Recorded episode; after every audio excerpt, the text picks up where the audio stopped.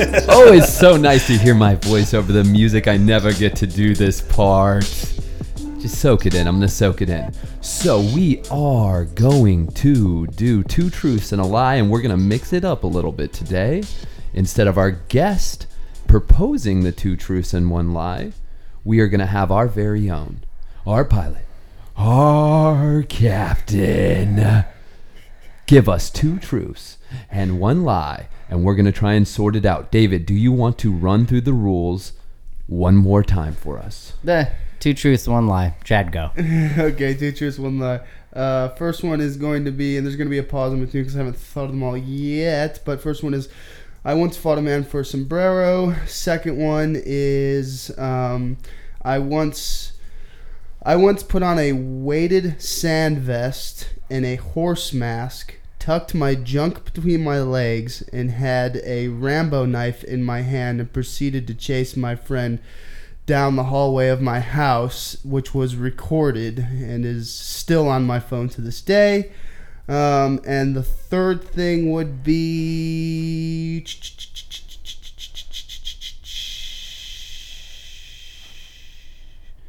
I once ran butt naked through Arkansas.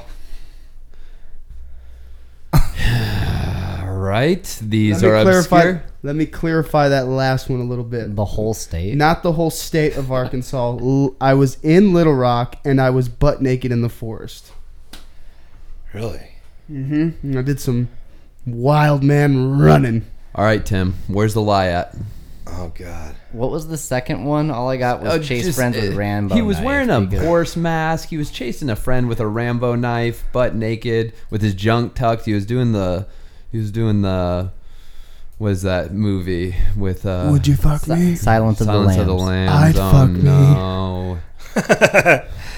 Man, I don't know. I got this visual of running through Little Rock butt naked.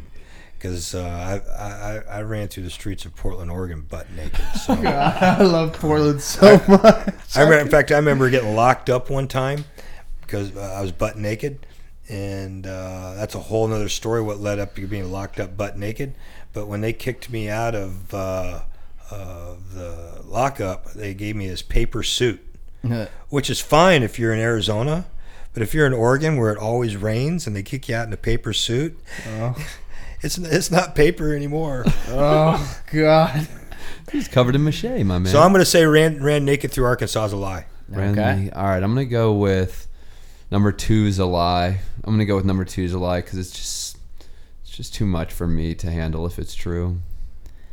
And I'm going to say one. I don't think you fought a man for a sombrero. Just hold on. Let me just... He's got the video. I've got the video for number two. It's a real thing. No, okay. Dude. I don't want to see the video. I'm going to send it to you later. What's the lie, dude? Okay. I did fight a man for a sombrero at the Marquee Theater about 9 years ago, high on a multicolored facet of uppers and downers, dude.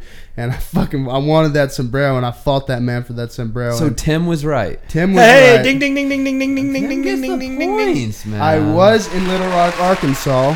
I was very young on a vacation, and I was in the forest, but I never got butt naked and ran through the forest. Oh, wow. It's sad that I could believe that. Good big butt. All right, well, that was good, and I'm happy that we played the game. And Tim, thanks again for coming on. Let's play that music so I can hear my voice around it again. I like being the captain of Two Truths and One Lie. Thanks again, guys. Enjoy your week. We'll be back next week on Monday.